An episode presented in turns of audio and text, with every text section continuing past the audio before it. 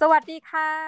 สวัสดีครับ ยินดีต้อนรับกลับเข้าสู่รายการ StartYupเพราะสตาร์ทอัพไม่มีคำว่าเรียบ ในรอบสัปดาห์นี้นะคะ แม่ทุกท่านเจอกันอีกแล้วกับพี่โสพลโสพลสุภามั่งมีของเรา ต้องบอกแอบเมาส์ก่อนได้ข่าวว่าหนังสือเล่มหนึ่งจะออกแล้วแบบเราแอบเห็นอะไรแวบๆนะคะ แล้วก็เห็นตอนนี้อยู่กับน้องหมี Infinity Podcast นะจ๊ะไหนพี่โสพลเมาส์หน่อยใช่ค่ะบกส่งปกมาให้ดูแล้วผมแบบโคตรโคตรดีใจอะในที่สุดก็แบบหนังสือแปลเล่มแรกกำลังจะออก สู่สาธารณชนสักทีก็รู้สึกตื่นเต้นเนาะได้เห็นว่าเออแบบมันออกมาเป็นรูปเป็นเล่มนู่นนั่นนี่อะไรเงี้ยครับคือมันให้ความรู้สึกว่าเออเป็นอีกมายสเตนหนึ่งของชีวิตที่เราได้ทำอีกมายสเตนหนึ่งที่เกิดขึ้นก็คือวิดีโอเนาะ YouTube ของช่อง Billion Brand ได้ออกไปละ ตอนแรกก็คือ Oreo ใช่ไหมเออที่แชร์ไป อันนั้นก็ได้ออกไปแล้ว ตอนนี้ก็กำลังจะทำตอนต่อไปก็เป็นเรื่องกระเป๋าหลุยหรือวิตองอะไรเงี้ยครับเอ่ออัด วันเสาร์นี้และละก็น่าสนใจอยู่ก็คือเรื่องราวของเขาจากเด็กไร้บ้านอะไรเงี้ยก็มาทำเป็นกระเป๋าหลุยได้ อาทิตย์นี้มีอัปเดตเยอะเลยอะคือ มีน้องคนหนึ่งที่เคยทำ PR ให้กับซ l m o n โทรมาติดต่อเรื่องแบบถ่ายวิดีโอทำเป็นวิดีโอโฆษณาอะไรอย่างนี้ ก็อาจจะมีโอกาสได้ทำสิ่งใหม่อีกในอนาคตที่ที่จะมาถึงใกล้ๆนี้ ก็คือตอนนี้ก็ยิงปล่อยราคาไปแล้วบอกราคาไปเรียบร้อยว่า เอาเลทประมาณนี้น้องเขาบอกโอเคงั้นเดี๋ยวหนูไปคุยกับคนคนจ้างให้ว่าตกลงโอเคไหมถ้าตกลงโอเคก็เดี๋ยวอาจจะได้บินลงไปกรุงเทพไปถ่ายวิดีโอต่อ นี่ก็แบบเออหลังๆมาก็ช่วงนี้แบบมีโปรเจกต์เยอะใหม่ ๆ ที่แบบตื่นเต้นดีครับน่าสนใจดีชีวิตก็เออแบบไปไปได้เรื่อยๆของมันนะ ไม่น่าเชื่ออืมเรียกว่าเป็นหนุ่มฮอตนะคะ หนุ่มฮอตในวัยแบบเลขสี่หรืออะไรประมาณนี้ได้ไหมแต่ว่าวันเนี้ยเราก็คือแบบอยากจะพาพี่โสพลเนี่ยไปในที่ที่เราอาจจะเป็นพื้นที่ที่ได้ยินกันมาเยอะนะคะ ปีนี้ปีที่แล้วได้ยินกันมาเยอะมาก แต่ว่า อาจจะยังเป็นสิ่งที่เราแบบไม่ได้คุ้นเคยกับมันมาก วันนี้พี่โสพลอืมจะมาเมาส์เรื่องอะไรจ๊ะที่จริงจะมาเมาเรื่อง Metaverse เฮ้ยอืมลืมไปแล้วปะวะ Metaverse คืออะไร คือบางทีแบบเออวันนั้นคุยกับน้องมั้งแล้วก็น้องเขาแบบ Metaverse อ๋อเออใช่ว่ะมันมีมันมีอยู่ช่วงหนึ่งที่คำนี้แบบมันฮิตมากเลยประมาณเนี้ยแล้วก็มันเหมือนช่วงหนึ่งที่แบบ Libra น้องหมีจำได้ไหมค่ะ เออ Libra ของ Facebook อะที่มันออกมาเป็นคริปโตเคอเรนซีแล้วอยู่ๆมันก็หายไปเลยอะไรประมาณเนี้ยครับ อ่า วันนี้เราก็จะมาคุยถึง Metaverse ว่า เออเนี่ย มันจะเป็นยังไงวะ คือตอนนี้มันยังไม่ทันเกิดอะมันก็แบบดูเหมือนจะไม่รอดซะแล้วอะไรเงี้ยเพราะว่ามันมันมีปัจจัยหลาย ๆ อย่างมากที่เกิดขึ้นในเวลานี้ แล้วก็อยากจะมาชวนคุยกันว่าแบบเออ Metaverse สำหรับทุกคนจะเป็นยังไง หรือว่า Metaverse ที่คุณคิดอะในอนาคต หรือว่าแบบ potential ของมันนะครับ จะ เป็นจริงได้ขนาดไหนอะไรประมาณนี้ก็วันนี้จะมาชวนคุยเรื่อง Metaverse อะมันจะรอดหรือไม่รอดอะไรประมาณนั้นครับผมอ่าโอเค ก็คุยกันเข้าเรื่องเลยแล้วกัน ถ้าสมมติว่าเข้าไปดูใน Google Trends นะครับเว็บไซต์ Google Trends แล้วพิมพ์คำว่า Metaverse มันจะเห็นว่ากราฟเนี่ยมันจะพุ่งขึ้นสูงสุดเลยนะช่วงแบบปลายเดือนตุลาปีที่แล้ว แบบขึ้นเต็มร้อยแม็กเลย แล้วก็ทีนี้เนี่ยมันก็จะค่อยๆ ดิ่งลงมาเรื่อยๆตึ๊กๆตึ๊กๆคือดิ่งๆดิ่งๆดิ่งๆดิ่งๆลงมาเรื่อยๆจนตอนนี้ประมาณเจ็ดเดือน จนถึงตอนนี้เนาะดิ่งแบบเกือบจะเป็นศูนย์แล้วอะถ้าเทรนยังเป็นอย่างนี้ต่อไปอะอีกหน่อยคำว่า Metaverse นี้อาจจะไม่มีคนสนใจแล้วก็ได้อะไรเงี้ยครับมีผู้ชายคนหนึ่งชื่อว่า Marc Petit เนาะเป็นรองประธานบริษัท Epic Games เนี่ยเออเป็นบริษัทผลิตเกมอันหนึ่งเนาะเขาก็บอกว่าคนเริ่มไม่สนใจ Metaverse กันแล้วเพราะว่า character เป็นตัวการ์ตูนที่ไม่มีขาแบบเอาจริงๆแบบก็คงแบบไม่มีใครอยากจะเป็นอย่างนั้นอะไรเงี้ยครับคือแบบมันไม่น่าดึงดูดเลยอะไรนี้คือเขาพูดถึงตัว Metaverse ที่ของ Horizon เนาะ Horizon ของ Facebook อะไรเงี้ยครับเขาบอกว่ามันเป็นมันเป็นพื้นที่ที่แบบไม่ค่อยน่าดึงดูดเท่าไหร่มันเหมือนคล้ายๆย้อนไปช่วงต้นปีศตวรรษที่ 20อะช่วงแบบ V กำลังเข้ามาอะไรเงี้ยครับตัวการ์ตูนมันแบบขาดๆเป็นพิกเซลอะไรอย่างนี้แล้วก็มันทำให้ดูไม่ค่อยน่าสนุกเวลาเล่นอะไรประมาณนั้นครับเอออันนี้เขาก็พูดแบบเป็นประเด็นที่น่าสนใจเหมือนกัน แล้วผมก็เลยเอ่อยกเหตุผลมาประมาณ 3-4 เหตุผลเนาะที่ที่ทำให้ Metaverse เนี่ยมันมีโอกาสที่จะไปไม่รอดอะไรอย่างนี้ก็เดี๋ยวจะมาชวนคุยข้อแรกคนเริ่มสับสนนะครับว่ามันคืออะไร เราไปพูดคำว่า Metaverse กับคนทั่วไปเนี่ยสำหรับคนที่ไม่ได้อยู่ในสายเทคโนโลยี หรือว่าไม่ได้ไม่ได้อยู่ในติดตามข่าวเรื่องนี้โดยเฉพาะอะไรเงี้ยครับเขาก็ได้ยินนะ ส่วนใหญ่ก็ได้ยินว่าเออ Metaverse Metaverse Metaverse อะไรเงี้ยที่ไม่เข้าใจเพราะว่าเขาจะเป็นต้องแคร์ด้วยหรือเปล่าอะไรเงี้ยครับคือพอมันเป็นแบบมันเป็นสิ่งใหม่เนาะคนก็จะบอกว่าแบบเป็นสิ่งใหม่เป็นเทคโนโลยีใหม่เป็นความเป็นไปได้เป็นโอกาสที่ไม่รู้จบเป็นแบบอนาคตเลยนี่คืออนาคตเลยอะไรเงี้ยครับแต่ว่าพอคนพูดถึงว่าอนาคตอะไรเงี้ยมันกลายเป็นว่าสิ่งที่จะเกิดขึ้นนะมันเกิดขึ้นในอนาคตถูกปะ แล้วแบบพวก demo หรือว่าอะไรต่างๆนานาอะไรเงี้ยครับมันแบบโอ้มันต้องรออีกนานแค่ไหนกว่าจะได้เล่น demo นั้นหรือว่ากว่าจะได้เล่นสิ่งนั้นนะแบบบางคนก็บอกสิบปีอย่างเงี้ยสิบห้าปีแล้วแล้วทำไมกูต้องแบบมานั่งสนใจตอนนี้ด้วยวะซึ่งตอนนี้แบบเอาตัวรอดก่อนไหมอะไรประมาณนี้ครับคือไม่ต้องแบบมาสนใจสิบปีสิบห้าปีข้างหน้าอะไรเงี้ยครับคนก็เลยแบบเขาก็เลยบอกว่าเออเนี่ยคนเริ่มแบบไม่สนใจละ เพราะว่ามันมันไกลตัวเกินไป มันแบบมันอยู่ในอนาคตมากเกินไป คือ ถ้าไม่ใช่แฟนพันธุ์แท้ที่แบบโอยแบบ hardcore กูต้องเมตาเวิร์สเท่านั้นอะไรเงี้ยทุกคนก็เริ่มเบื่อประมาณนั้น แล้วก็มีคนไปทำแบบสอบถามนะ คือมีคนตั้งคำถามเหมือนกันว่า เฮ้ย แล้วคนที่มันเบื่อหรือว่าคนที่แบบไม่อยากไม่อยากสนใจเนี่ย มันเป็นพวกแบบ Gen X หรือว่า Gen แบบ Baby Boomers หรือว่าคนแก่กว่านั้นหรือเปล่าอะไรเงี้ย คือเขาบอกว่าที่จริงแล้วไม่ใช่ 50%อะของวัยรุ่น ไม่รู้ว่า Metaverse คืออะไรด้วยซ้ำแล้วก็ไม่มีความคิดที่จะอยากได้พวกอุปกรณ์พวก VR headset เรารู้นะว่า การที่จะแบบเข้าไปใน Metaverse หรือว่าอะไรเงี้ยมันต้องใส่ไอตัว headset เนาะเป็น VR อันนี้ก็สอดคล้องกับงานวิจัยอีกอันหนึ่งที่เกิดขึ้นช่วงปลายปี 2021 ที่บอกว่ามีเพียง 3-4%ของผู้ใหญ่ที่แบบใช้เวลาในออนไลน์เนี่ยเท่านั้นที่ตื่นตื่นเต้นกับเรื่องนี้นะครับ แล้วก็น้อยกว่า 30%ที่คิดว่ามันดีต่อสังคม ผมอยากจะถามน้องมีว่าน้องมีคิดว่าเรื่องเนี้ยมันดีต่อสังคมไหม Metaverse ส่วนตัวคิดว่าดี อะมันทุกอย่างมันยินอย่างค่ะ แต่ว่ามองข้อดีของ Metaverse ในมุมการศึกษาให้ฟัง ก็คือว่าบางครั้งหรือหลาย ๆ ครั้งเนี่ยค่ะ นักเรียนเนี่ยมีความรู้สึกว่าเฮ้ยอาจารย์แบบ bias เพราะว่าหน้าหน้าตาของเราเพื่อนล้อเลียนหน้าตาเราสีผิวแล้วคือมันเกิดได้ทุกอย่างเนาะอันนี้นึกถึงภาพรวมไปก่อน ทุกคนสามารถเป็นตัวละครได้ทุกอย่าง คือไม่ต้องรู้ว่าคือใครอะถ้าเกิดเรารับการศึกษา ผ่านกระบวนการที่ไม่ได้ถูก judge based on ลักษณะของคุณเออเราก็แอบรู้สึกจริง ๆ นะพี่ว่า เอ้ยข้อนี้มันดีและอีกอันหนึ่งก็คือปัญหาหนึ่งของการศึกษาค่ะ คือเราพูดมาหลาย episode มากว่าการศึกษาในโลกใบนี้นะ มันเหมาะสำหรับคนที่เป็น extrovert เช่นอ้าวมา present หน้าห้องตอบคำถาม ยกมือตอบคำถาม น้อยมากที่จะมีกิจกรรมหลักๆสำหรับ introvert อะการเป็น metaverse เนี้ย เรารู้สึกว่ามันเป็นหนึ่งในผลิตภัณฑ์ที่ เกิดขึ้นมาแล้วก็ introvert เองเนี่ยสามารถที่จะเข้าไปสิงอยู่ในโลกนั้นได้ รวมถึงคนที่เป็นฮิคิโคโมริก็สามารถที่จะไปสิง และได้รับการศึกษาผ่านโลกนั้นได้ฮิคิโคโมริอะค่ะอ่าต้องประทานโทษทุกท่านคือว่าอย่างฮิคิโคโมริเนี่ยก็คือเหมือนเป็นลักษณะโรคใช่ไหมที่เป็นกันเยอะในญี่ปุ่นนะคะ ก็จะเรียกว่าโรคก็เป็นช้อยส์ที่เราเลือกก็คือขังตัวเองไว้ในห้องแล้วไม่ออกไปไหน ทีนี้ประเด็นก็คือว่า คนกลุ่มนี้หลาย ๆ คนก็จะกลายเป็นกลุ่มที่ถูกเรียกว่า niche ด้วย N E E T ก็คือไม่ได้มีการศึกษา หรือไม่ได้มีงานทำเพราะว่าก็คือขังตัวเองไว้แบบนั้นใช่ไหมคะพึ่งพ่อแม่เออมุมนี้เราก็เลยบอกว่าถ้าเช่นนั้นนะแต่คนกลุ่มนี้เราเชื่อว่าสามารถที่จะเลือกเข้าไปอยู่ในโลกเมตาเวิร์สและกลายเป็นอีกคน และจะสามารถได้รับการเรียนการสอนผ่านกระบวนการนั้นได้ เราก็เลยเชื่อว่าเมตาเวิร์สเป็นประโยชน์กับคนกลุ่มนี้ด้วยเช่นกันอ่าโอเค ถ้าสมมติว่าเรามองในมุมของการศึกษา มองในมุมที่ว่าเฮ้ยมันจะช่วยทำให้การศึกษาเนี่ยเข้าถึงกระจายสู่กลุ่มคนที่อาจจะแบบ unfair สำหรับเขามาแต่ตั้งแต่ก่อนอะไรเงี้ย ก็ถือว่าเป็นเป็นประเด็นที่ดีนะสำหรับผมนะอ่าผมรู้สึกว่ามันมันช่วยทำให้คนที่เข้าไป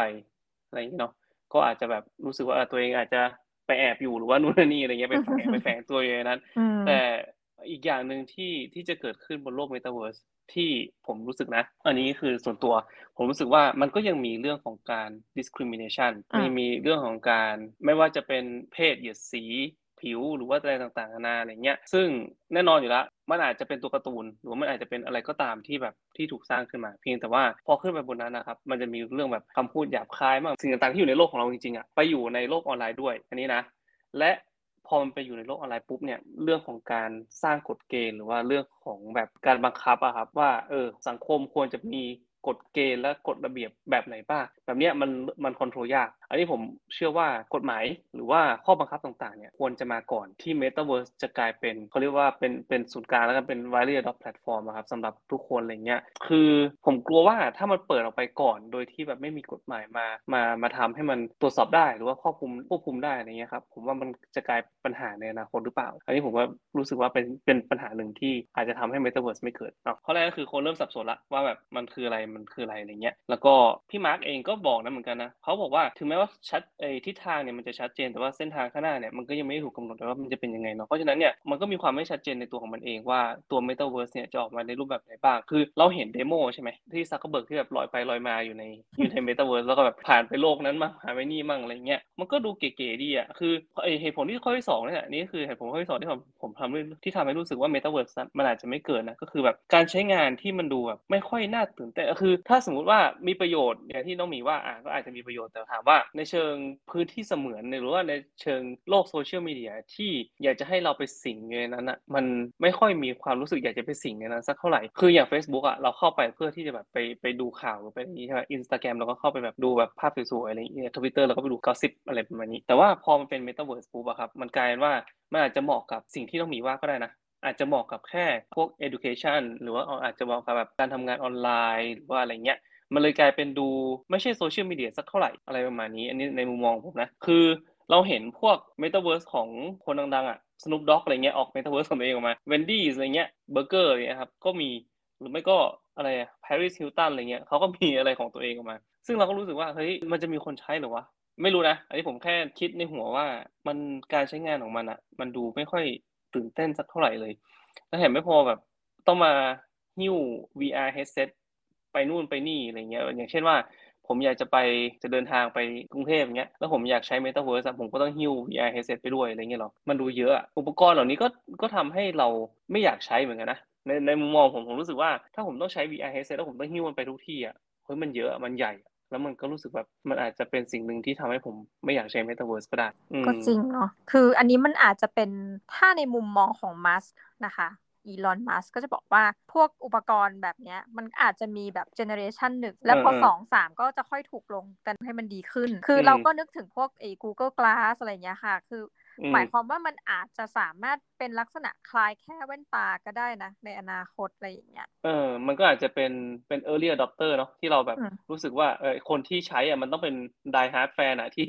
รู้สึกว่าเออกูอยากลองอะไรประมาณนี้อยากเข้าไปอยู่ใน metaverse อยากไปซื้อที่ ใน metaverse ต่างๆนานาอะไรเงี้ยครับ ซึ่งมันก็เลยทำให้เรารู้สึกว่าตอนที่มันเปิดตัวมา ในอนาคตที่เราไม่รู้ว่าเมื่อไหร่ด้วยนะมันมันจะเข้าถึงกลุ่มคนได้เยอะขนาดไหนอะไรประมาณนี้ครับเอ่อตอนนี้ที่ที่อเมริกาแคนาดา Facebook เปิด Horizon ให้เข้ามาได้ลองใช้ เปิดมาตั้งแต่เมื่อประมาณปลายปีที่แล้ว ก็มีคนใช้อยู่ประมาณ3 0 0แสนคนมั้งถ้าจำไม่ผิดตอนนี้มีมีผู้ใช้งานมาสามแสนคน ซึ่งก็นำมาถึงประเด็นที่ 3 ที่ผมชวนคุยเมื่อกี้ครับว่าแบบโลกเสมือนอะมันมันดีกว่า จริงหรือเปล่าอะไรเงี้ยครับซึ่งในมุมของน้องมีอะผมก็ยังเชื่อว่ามันดีนะคือในเรื่องของเออ education ต่างๆนะหรือว่าการประชุมจากที่อื่นๆ หรือว่าแบบไม่ได้อยู่ด้วยกันอะไรเงี้ยครับ แต่ว่าพอ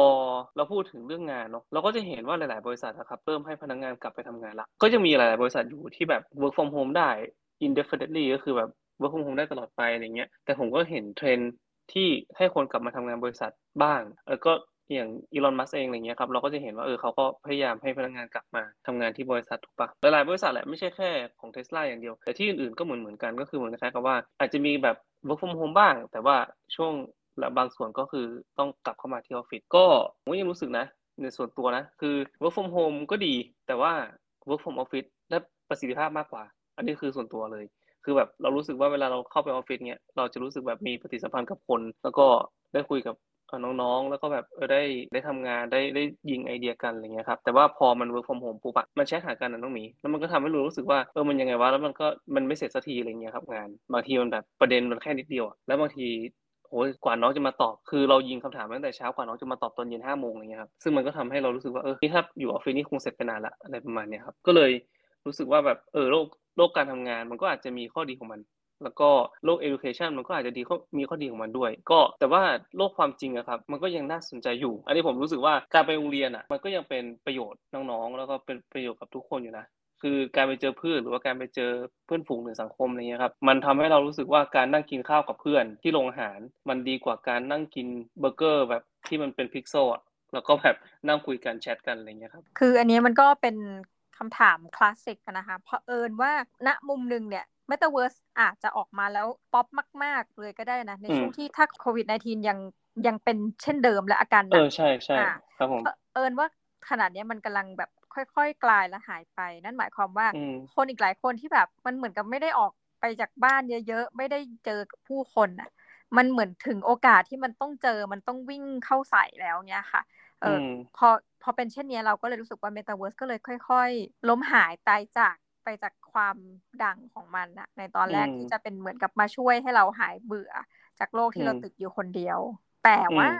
ก็ไม่แน่เพราะว่าสิ่งหนึ่งที่อย่าลืมว่าบิลเกตส์ก็จะเตือนเราเรื่อยๆเนาะคล้ายๆแบบนอสตราดามุสในในมุมนึงในมุม tech บอกว่าสิ่งที่น่ากลัวในโลกอนาคตก็คือเรื่องของโรคระบาดนี่แหละ เพราะว่าคนอยู่ในเมืองเป็นจำนวนมากขึ้นเรื่อยๆนะคะ ก็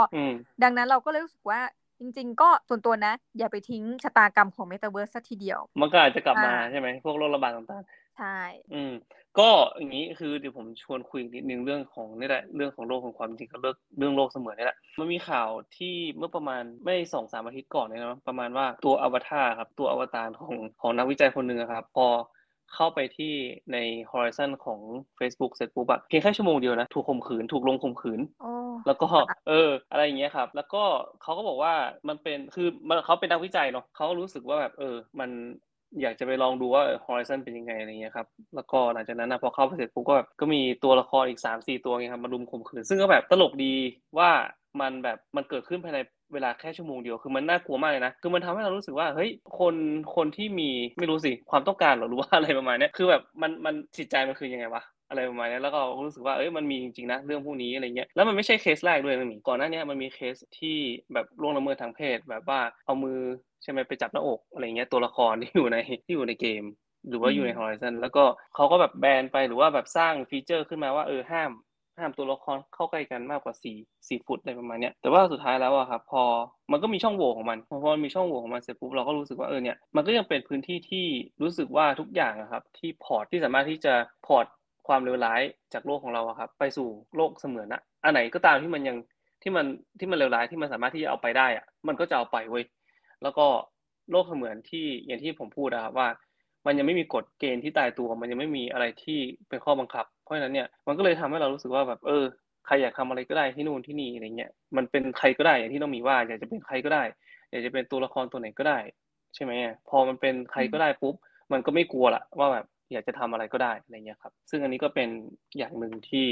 น่าจะฝากไว้ว่ามันจะมีเรื่องราวเหล่านี้ที่จะต้องเกิดขึ้นเนาะแล้วที่จะต้องดูแลต่อไป นอกจากการหาคำตอบ นี่มันเป็นเชิงปรัชญาเนาะก็คือที่ตั้งคำถามขึ้นมาเนี่ย เราก็จะเจอแบบพวกซีรีส์อย่างเช่นแบบ The West World ที่มันพูดถึงตัวจริยธรรมนะระหว่างคนจริงๆอะกับสิ่งที่อยู่ในจินตนาการ หรือว่าจริงๆอีกซีรีส์หนึ่งซึ่งมันเป็นตอนนะคะ ก็ใน Black Mirror จะพูดถึงเหมือนกันว่าแบบอะในตัวละครคือเขาเป็นเพื่อนกัน ผู้ชายที่มีต่างคนแบบเป็นเพื่อนสนิทเลยมีครอบครัว คือเป็นแบบผู้ชายที่มีภรรยาปรากฏว่าคือก็ ปีท่าไหนไม่รู้ก็ไปในโลกเสมือนจริงเนี่ยแหละค่ะ แล้วก็ไปเล่นเหมือนแบบเกมต่อสู้กันอะเออเหมือนแบบนึกออกว่าเกมต่อสู้สมัยเราเด็กๆอะโอเคเคโออะไรเงี้ย ปรากฏว่าเล่นกันไปเล่นกันมาเขาก็เหมือนกับ อะมีการมีเพจสัมพันธ์กันในเกมนั้นคือตัวละครตัวหนึ่งอะเลือกจะเป็นผู้ชายแล้วอีกตัวหนึ่งเขาเลือกเป็นผู้หญิง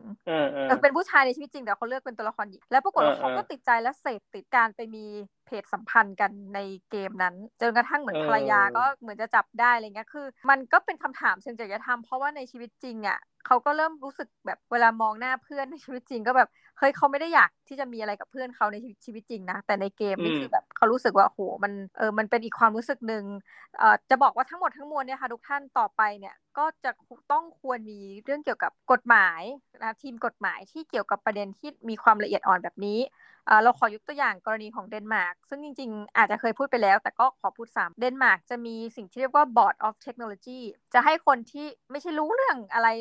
ไม่จำเป็นต้องมีความรู้ที่เกี่ยวกับเทคโนโลยีมาก่อนนะคะ แต่ว่ามันเป็นประเด็นที่อ่อนไหวอย่างนี้แหละ เขาก็จะให้ประชาชนประมาณ 10 กว่าคน สักสิคนอะไรเงี้ยมานั่งฟัง แล้วก็จะมีผู้เชี่ยวชาญที่เกี่ยวข้อง เช่นผู้เชี่ยวชาญด้านจริยศาสตร์วิทย์เทคโนโลยีในประเด็นที่เกี่ยวข้อง ก็จะมา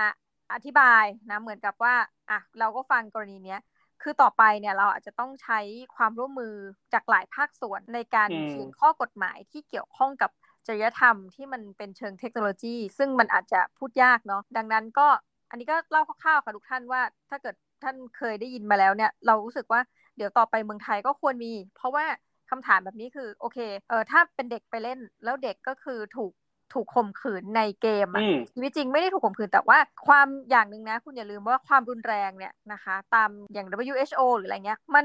จะต้องพูดถึงเรื่องความรุนแรงใน การถูกทอดทิ้ง หรือความรุนแรงทางด้านจิตใจที่เกิดขึ้นด้วย คือหลีกเลี่ยงไม่ได้ว่าไม่ได้เป็นทางด้านกายภาพอย่างเดียวนะคะ ก็เป็นสิ่งมันกายภาพทิปส์อะไรแบบนี้ด้วย คือเป็นเรื่องของจิตใจเรื่องของความรู้สึก ดังนั้นเราว่าหลีกเลี่ยงไม่ได้หรอกว่าถ้ามันมีกิจกรรมเหล่านี้มันก็อาจจะมีต่อไปก็อาจต้องไปติดเลทกันในนั้น เช่นห้อง 18 บวกอ่าห้องนี้ PG 13อ่าอะไรแบบนี้อาจจะที่สุดแล้วก็ไม่ต่างกัน ซึ่งก็จะเป็นข้อถกเถียงอะในมุมหนึ่งเนาะขำๆก็คือว่าข้อถกเถียงในเชิงอีกแล้วว่าอ้าว ไหนเราว่ามีประชาธิปไตยไงแม้กระทั่งในเมตาเวิร์สเราก็ถูกกักขัง ซึ่งก็จะเป็นคำถามเชิงปรัชญาและก็กลายเป็นเรื่องการเมืองอีกอย่างหนึ่งที่น่าสนใจก็คือว่าที่น้องมียกขึ้นมาก็คือเรื่องของบาดแผลทางจิตใจครับ ที่จริงแล้วเนี่ยมันคนที่ถูกข่มขืนหรือว่า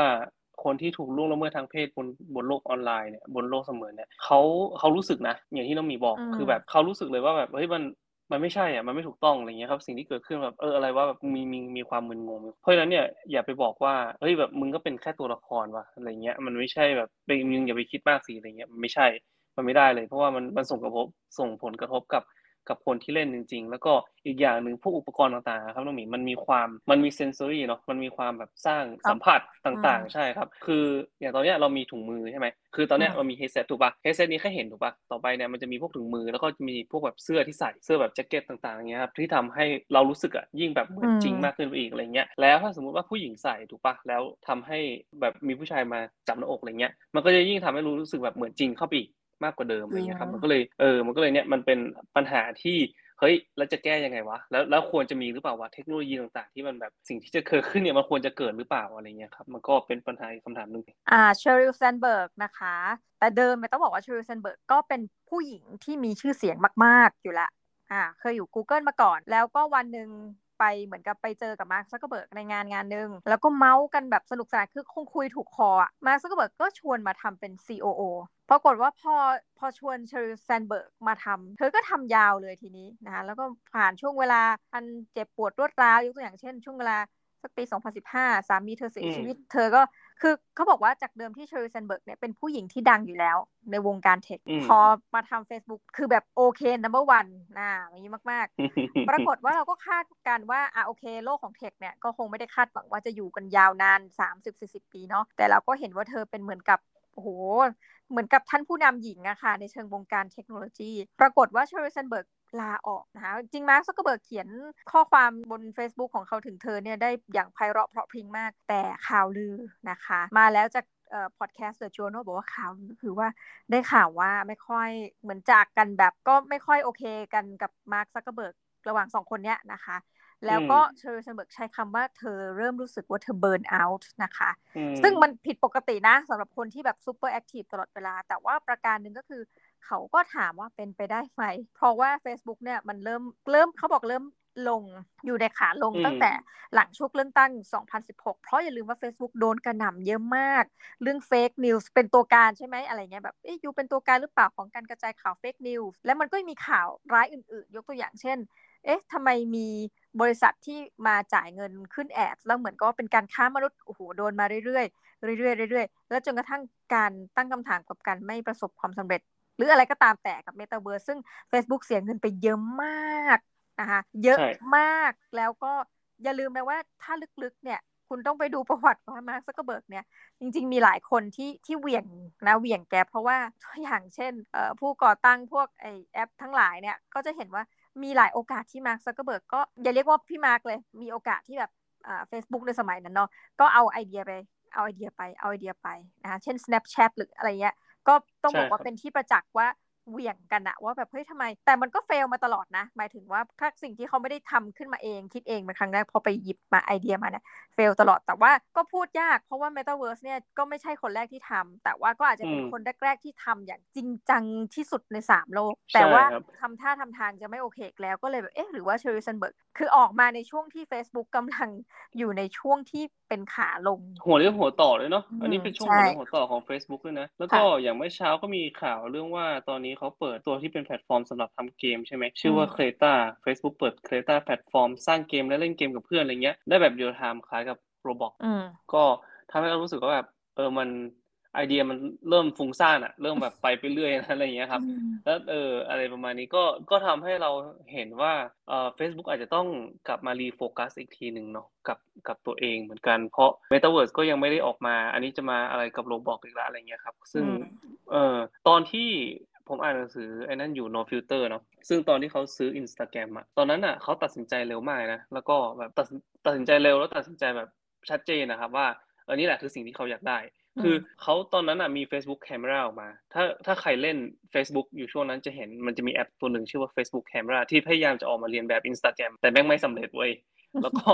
เออ มันไม่สำเร็จอย่างที่ต้องมีว่า ไม่สำเร็จเสร็จปุ๊บเนี่ยมันมันก็แบบหันไปหา Instagram เลยแล้วก็มันเห็นแล้ว Instagram แม่งพุ่งพุ่งพุ่งใช่ไหม มันก็เลยตัดสินใจไปซื้อเลย เพราะไออินสตาแกรมเองก็เพิ่งแบบ raise fund ตอนนั้นแบบมูลค่าประมาณ 500 500 ล้าน แล้ว Instagram เองก็คุยกับ Dorsey ของ Twitter ด้วยครับ ว่าแบบเออมีแบบงุ้งยิงงุ้งยิงกันเราเหมือนคล้ายๆกับเอทวิตเตอร์จะซื้ออะไรประมาณนี้มาร์คซักเกอร์เบิร์กก็บอกเลยให้ 2 เท่าเท่ากับมูลให้ 2 เท่ากับมูลค่าที่ที่ตลาดให้ตอนนี้ก็คือ 1,000 ล้านอะให้ไปเลย one billion กับแอปที่แบบเพิ่งเปิดตัวมา 18 เดือนอะไรเงี้ยซึ่งแต่ว่าหนังสือเล่มนี้ดีมากนะถ้าสมมติใครสนใจคนไปอ่านเพราะว่าที่จริงแล้วหลายๆคนคือ เข้าใจว่าอินสตาแกรมมีตอนนั้นมีพนักงาน 13 คนใช่ปะ13 คนนี้โหแม่งรวยไปหมดแล้วนู่นนั่นนี่อะไรเงี้ยครับทั้งที่ที่จริงแล้วไม่ใช่เลยคือแบบมีแค่ไม่กี่คนเท่านั้นที่ได้เงินนะครับเพราะว่าหลายคนที่ที่เข้ามาครับเขามีสัญญา แล้วก็เขาจะต้องแบบไปทำงาน คือพอมันเปลี่ยนบริษัทเป็นของ Facebook ปุ๊บเนี่ยสัญญาเริ่มใหม่อะครับเขาจะไม่ได้หุ้นส่วนของ Instagram ไปอืมอะไรประมาณนี้ก็ที่จริงแล้วไม่ได้มีใครรวยมากขนาดมีประมาณ2อสามคนเท่านั้นก็คือไอ้สองคนเนาะที่ก่อตั้งขึ้นมาเนาะโคฟาวเดอร์เสร็จปุ๊บก็มีเหมือนในใครอีกคนหนึ่งที่แบบเป็นพนักงานที่ทำกันมาตั้งแต่เริ่มแรกอะไรเงี้ยครับแต่นอกจากนั้นก็แบบแทบจะไม่ได้อะไร คือได้ได้เงินเพิ่มจากการที่ไปทำงานที่ Facebook ได้แบบได้ sign-on bonus อะไรประมาณนี้ครับนิดๆหน่อยๆ แต่ว่าก็ไม่ได้แบบเป็น millionaire อะไรประมาณนั้น พนักงานตอนนั้นก็แบบมีมีเคือง Systrom Systrom อยู่เหมือนกันนะ เพราะว่าแบบเขาบอกว่าถ้า Systrom ให้คนละล้านอะไรเงี้ย พนักงานตอนนั้นมีแค่สิบสามคนใช่ปะสิบกว่าคนเขาบอกให้คนละล้านชีวิตของเราก็เปลี่ยนหมดละอะไรประมาณนี้เพราะที่จริงแล้วอะตอนนั้นอะ Systrom ได้ได้ไปสี่ร้อยนะสี่ร้อยล้าน เพราะว่าเขามีหุ้นอยู่สี่สิบเปอร์เซ็นก็มีคนแบบบาดมาก็อยู่ ก็คือเรื่องนี้สนุกแล้วก็หลังจากนั้นมาหลังจากการซื้ออินสตาแกรมมามันก็พุ่งพุ่งพุ่งขึ้นมาเลยเราเป็นการตัดสินใจที่ถูกต้องมาก แต่ว่าตอนเนี้ยมันเหมือนคล้ายๆกับอย่างที่น้องมีว่าว่ามันอาจจะเป็นขาลงแล้วหรือเปล่าอะไรอย่างนี้ครับผมนะคะ ก็ติดตามกันต่อไป ต้องใช้คำนี้นะคะ ใช่แล้วครับ วันนี้นะคะ ก็ขอขอบคุณพี่โสพลสุภะมั่งมีนะที่อยู่กับเรานะคะแล้วก็ขอบคุณท่านผู้ฟังที่อยู่กับเราจนจบรายการนะคะสำหรับวันนี้ทั้งข้าพเจ้าน้องมีและพี่โสพลต้องลาไปก่อนนะคะ แล้วกลับมาพบกันใหม่ในสัปดาห์หน้าสำหรับวันนี้ สวัสดีค่ะ สวัสดีครับ